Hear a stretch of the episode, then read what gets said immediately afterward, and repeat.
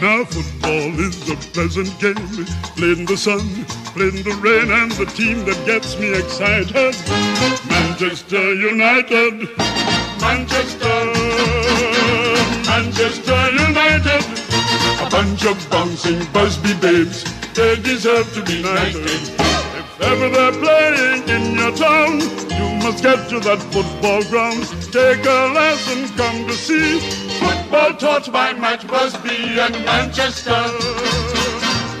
Balik lagi di Bain MU episode ke-104 Apa kabar teman-teman semua? Udah lebih dari satu minggu Kembali mengudara Di Spotify, Google Podcast, dan Apple Podcast Dan di platform-platform podcast lainnya.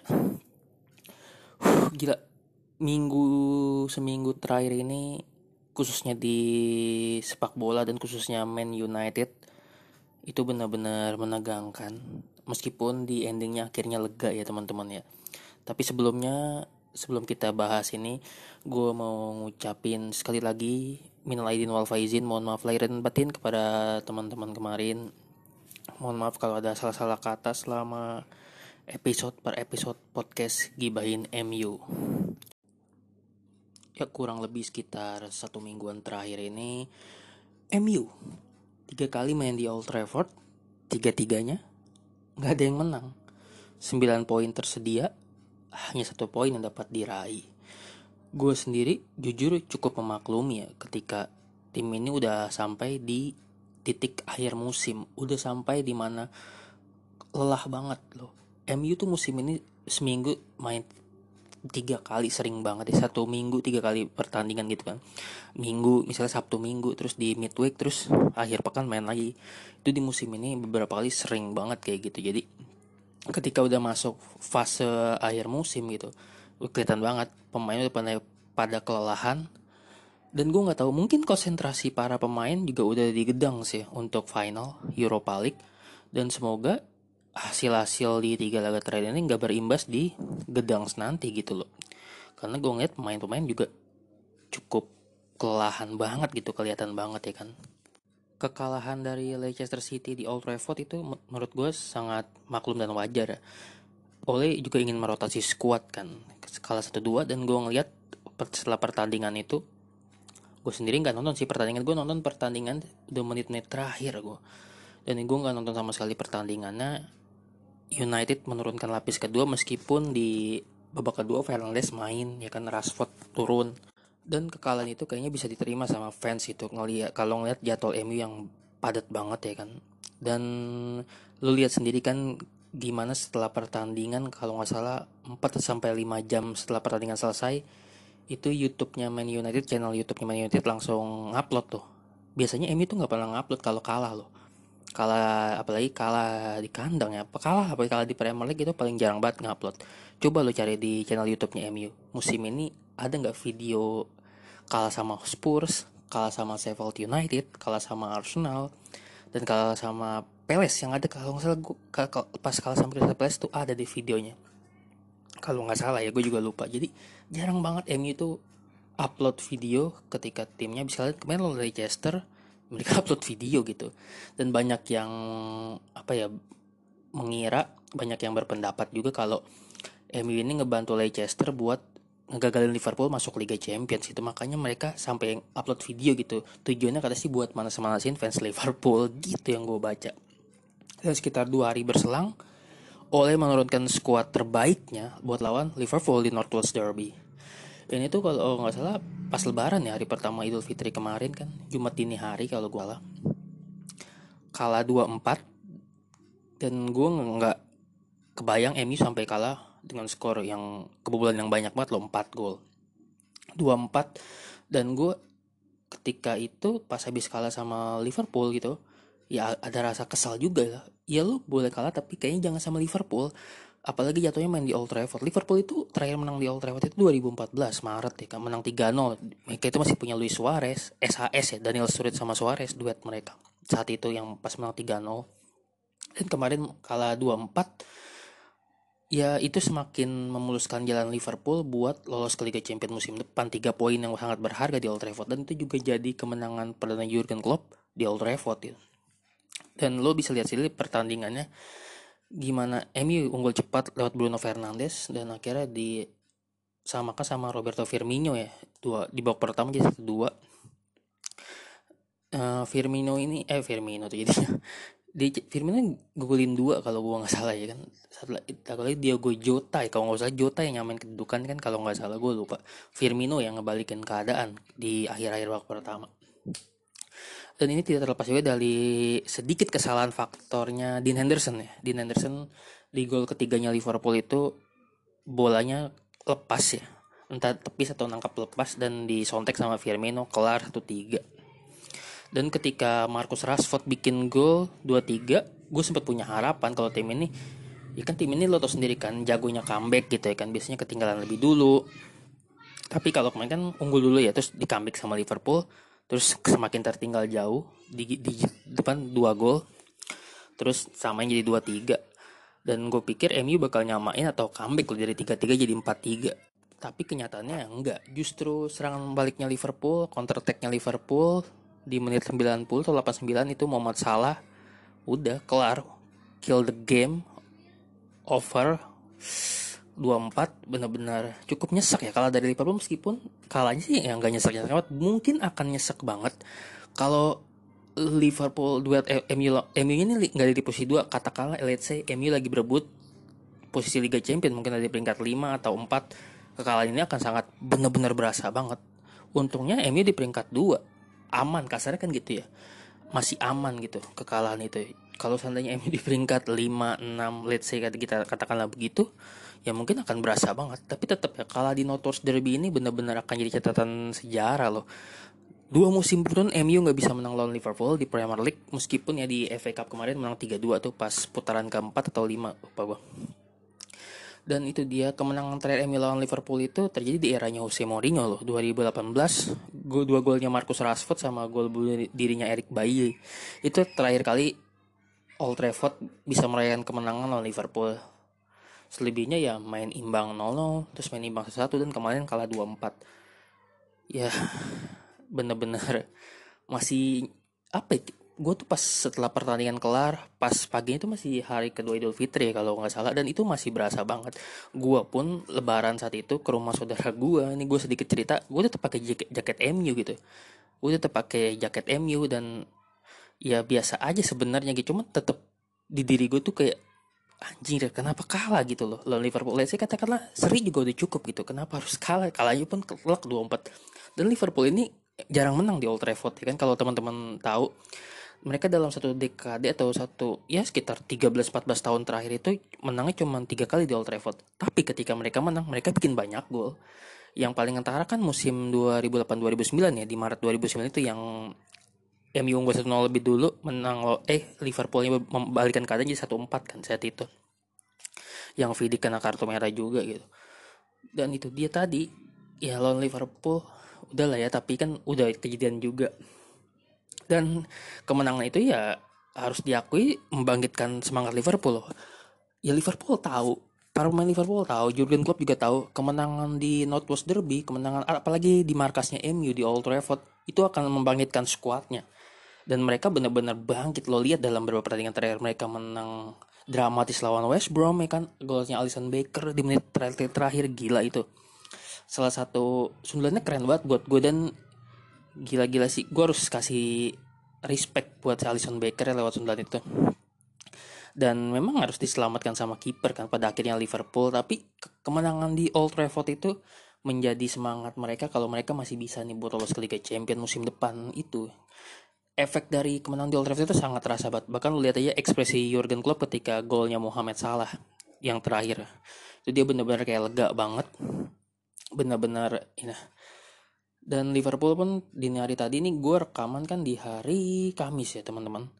Jadi Liverpool menang lawan Burnley 3-0 dan mereka terus melakukan strike kemenangan untuk mengamankan dan sekarang mereka ada di posisi keempat klasemen Premier League. Chelsea peringkat 3 dan Leicester sang juara Piala FA harus turun ke peringkat 5. Jadi ini seru banget di peringkat 3 sampai 5 ini masih memperebutkan tiket Liga Champions musim depan.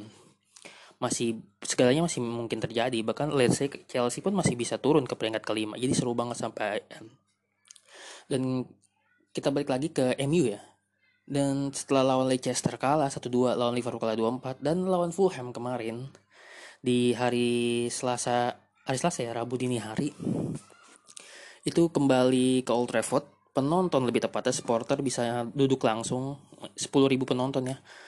Main di Old Trafford bisa nonton lagi dan itu bener-bener berasa banget dan banyak banget supporter yang bawa GO gue pikir ini Great Ori itu.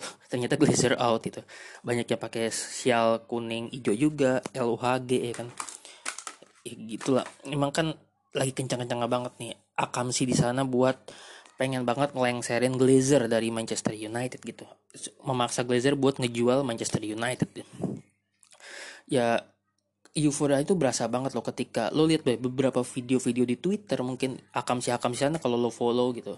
Beberapa ada mereka nonton langsung di Old Trafford dan mereka ngevideoin dan itu berasa banget gila 400 berapa hari gitu per 60 450 kurang lebih per 50-an hari gitu.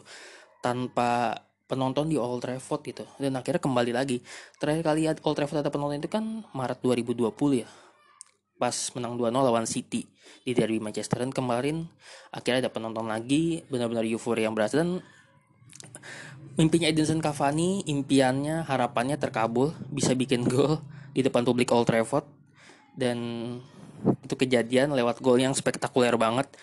Gue pikir tadinya asis dari Bruno Fernandes ternyata asisnya dihitung dari David De Gea yang dia bola umpan dari belakang ya dan itu bener-bener gol keren banget. Tadi nih ingetin sama golnya Scott McTominay ya lawan City ya kan. Bola lob dari jauh gitu.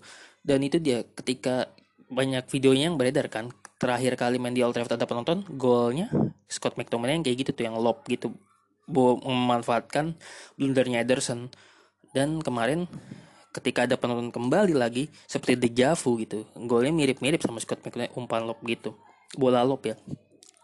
Dan itu Cavani benar-benar ngerasain akhirnya ngerasain euforia bikin gol di Old Trafford.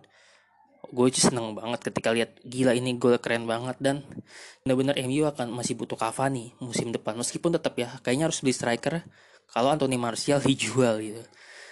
Dan pertandingan bersatu satu ini kan terlepas dari euforia penonton yang luar biasa permainan MU tuh apa ya bisa dibilang pemain kayak ngerasa nyari panggung loh di Old Trafford. Mungkin teman-teman ngerasain itu.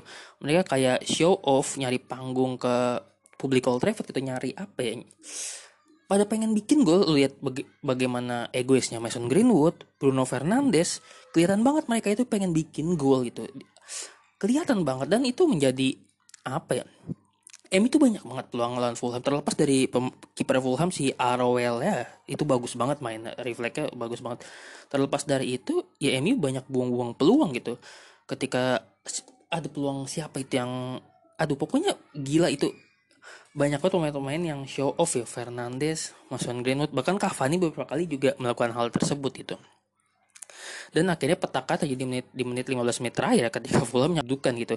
Satu sama dan kehilangan Harry Maguire pun berasa banget gitu. Tiga pertandingan terakhir itu kebobolan 2 4 1 7 7 gol kebobolan ya kan. Ya berasa banget gila commanding tuh nggak ada di lini belakang kehilangan Harry Maguire dan benar-benar berasa banget dan ini yang gue takutkan apakah akan berimbas di final. Karena setelah pertandingan oleh Gunnar Solskjaer ketika ditanya apakah Harry Maguire bisa tampil di final dia pun ragu. Kan 8 hari lagi final kalau dihitung dari pertandingan kemarin lawan Fulham. Ya, itu dia yang gue takutkan. Ya duet Lindelof duet Lindelof Bailey duet Lindelof Tuan ZB itu nggak meyakinkan. Ya gue garap mungkin Phil Jones bisa main. Ya siapa tahu ya Phil Jones setelah beberapa lama absen ya kan tiba-tiba sembuh tiba-tiba mainnya jadi bagus sih siapa tahu gitu. Kangen juga kan sama Phil Jones dan gue juga kaget kalau ternyata Phil Jones tuh masih di Manchester United gitu. Jadi ya satu-satu sebenarnya tuh kemarin ketika satu-satu tuh gue cukup apa ya kepikiran juga apa MU bakal finish di peringkat kedua. Karena kalau untuk di empat besar MU udah aman tiket tiga Champions udah dipegang. Tapi untuk finish di peringkat kedua tuh masih belum aman dan berharap dari duel Chelsea sama Leicester City dan alhamdulillahnya Chelsea menang 2-1 lawan Leicester sehingga MU aman di peringkat kedua dan sudah pasti menyegel peringkat kedua gitu. Tadinya kalau Leicester yang menang itu akan sangat berbahaya sampai pekan terakhir di akhir pekan nanti ya. MU sendiri di pekan terakhir nanti bakal lawan Wolves ya kan dan di kandang Wolves di apa sih nama stadionnya gue lupa pokoknya main di kandang Wolves dan laga terakhir ya buat gue lo lihat tiga laga terakhir di Old Trafford tanpa Maguire pun itu kelihatan banget berasanya. Ini kayak bukan MU yang kita lihat 2-3 bulan terakhir gitu. Dan ini gue nggak tahu kan apa benar-benar pemain ini udah kepikiran buat final Europa League atau mereka udah sampai pada titik kelelahan musim ini loh. Udah sampai udah benar-benar lelah gitu. Dan di pertandingan lawan Fulham kemarin sebelum pertandingan Bruno Fernandes terpilih untuk kedua musim beruntun ya sebagai pemain terbaik Man United. Sirmat Basbi Player of the Year. Dua musim berturut-turut dua tahun berturut-turut. Dan Luke Shaw pun terpilih sebagai player players of the year ya MU tahun ini dan ya patut diacungi jempol ya penampilan Luke Shaw terutama musim ini tuh bener-bener kelihatan banget upgrade penampilannya gitu. Dia paling kentara banget pemain paling kentara MU yang meningkat pesat itu Luke Shaw dan Luke Shaw pun ngajak anak kemarin kan di Old Trafford ada beberapa video yang lo lihat di jagat sosial media ya begitupun Bruno Fernandes yang ngajak anaknya Matilda Fernandes untuk nonton langsung di Old Trafford. Dan ya gitulah ya MU 71 poin. Progres yang cukup kelihatan buat gue pribadi sih. Ya ini kalau secara trofi memang belum ada tapi secara naik step by step itu kelihatan kalau dari posisi ini ini kan hitungannya dua musimnya Ole ya secara megang MU secara full musim. Karena kalau kita balik ke 2018 2019 itu Ole megang cuma setengah musim gitu. Dan itu squad masih berantakan banget. Di pasca lengsernya Jose Mourinho ya dilengserkan Jose Mourinho di Desember 2018 dan kalau kita hitung di dua musim terakhir peringkat ketiga musim lalu dengan 66 poin.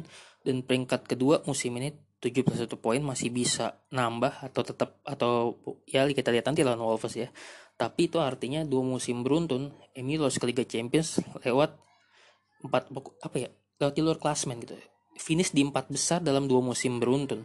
Sesuatu yang tidak bisa dilakukan oleh pelatih mana pun setelah Sir Alex pensiun. David Moyes, ya lo nggak bisa harapin, dia cuma 8 bulan di Man United. Luis Van Gaal, oke okay, musim pertama peringkat keempat. Musim kedua, dia peringkat kelima, meskipun juara FA Cup dan akhirnya lengser. Musim pertamanya Jose Mourinho, dia ngasih trofi Europa League sama uh, eh, EFL Cup ya saat itu. Sama Community Shield lah. Cuman, Emil ke Liga Champions itu lewat jalur Europa League juara Europa League loh harus diingat itu di peringkat di klasmennya MU peringkat ke-6 dan musim berikutnya baru si Mourinho tuh bisa bawa tim ke finish di empat besar peringkat kedua dan setelah itu ya kalau yang musim ketiganya si Mourinho ancur-ancuran sampai akhirnya dia dipecat. Dan ini dia oleh mulai menjaga kestabilitasan tim ya. Ya lo bisa lihat sendiri dua musim terakhir peringkat ketiga sama peringkat kedua. Masuk empat besar dua musim beruntun ya ini prestasi setelah Sir Alex pensiun ya. Dan kenapa banyak yang bilang ah cuman 71 poin kenapa sih MU nggak bisa kayak Liverpool sama City yang ya lu nggak bisa nyamain itu. Lu berharap apa dari squad MU yang kedalaman squadnya yang jomplang gitu lo lihat ya lo lihat sendiri dari lawan Leicester kemarin lo bisa lihat gimana kedalaman squad MU kelihatan banget dan itu buat gua mungkin buat Ole juga atau staf kepelatihan bahwa itu menjadi kualifikasi ya pemain-pemain mana yang bakal bertahan atau dijual musim musim panas ini gitu. Di, lagi lawan Leicester kemarin tuh jadi kayak pembuktian gitu. Ya, gue bersyukur banget sebagai fans Man United musim ini tim ini kembali bisa kembali ke Liga Champions musim depan dan finish di bawah City gitu. Dengan kedalaman squad yang jomplang banget gitu. Dan masih ada harapan buat dapat trofi di final Europa League di tanggal 26 Mei nanti kan. Ya semoga berharap bisa jadi juara lah ya jadi trofi perdana buat Ole Gunnar Solskjaer gitu ah gila ini gue udah ngomong sekitar 18 menitan di episode 104 ini. Gitu aja kali ya teman-temannya yang bisa gue bagi keluh kesah soal Man United di episode kali ini.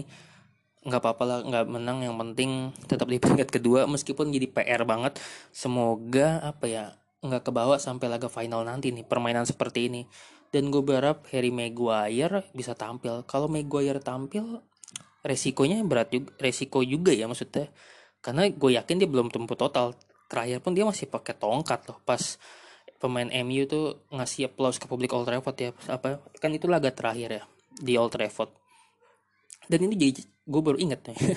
Ini juga jadi catatan tersendiri ya buat MU di mana dalam laga terakhirnya di Old Trafford dalam tiga musim terakhir MU nggak pernah menang. Ya musim ini kemarin satu-satu sama Fulham, musim sebelumnya satu-satu sama West Ham, musim sebelumnya lagi itu kalah 2-0 sama Cardiff City. Teman-teman pasti masih pada ingat kan kalah sama Cardiff City tim yang udah degradasi.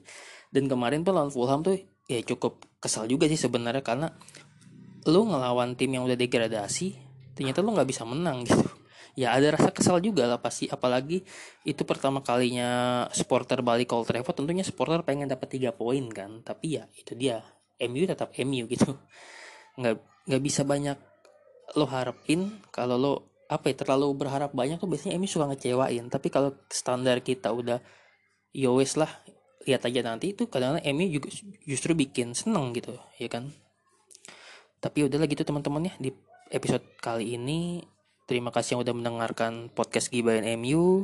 Sampai jumpa lagi di episode-episode selanjutnya dan selamat menikmati akhir pekan ini terutama pekan terakhir Premier League lawan Wolves. Oke, gue cabut. Bye bye.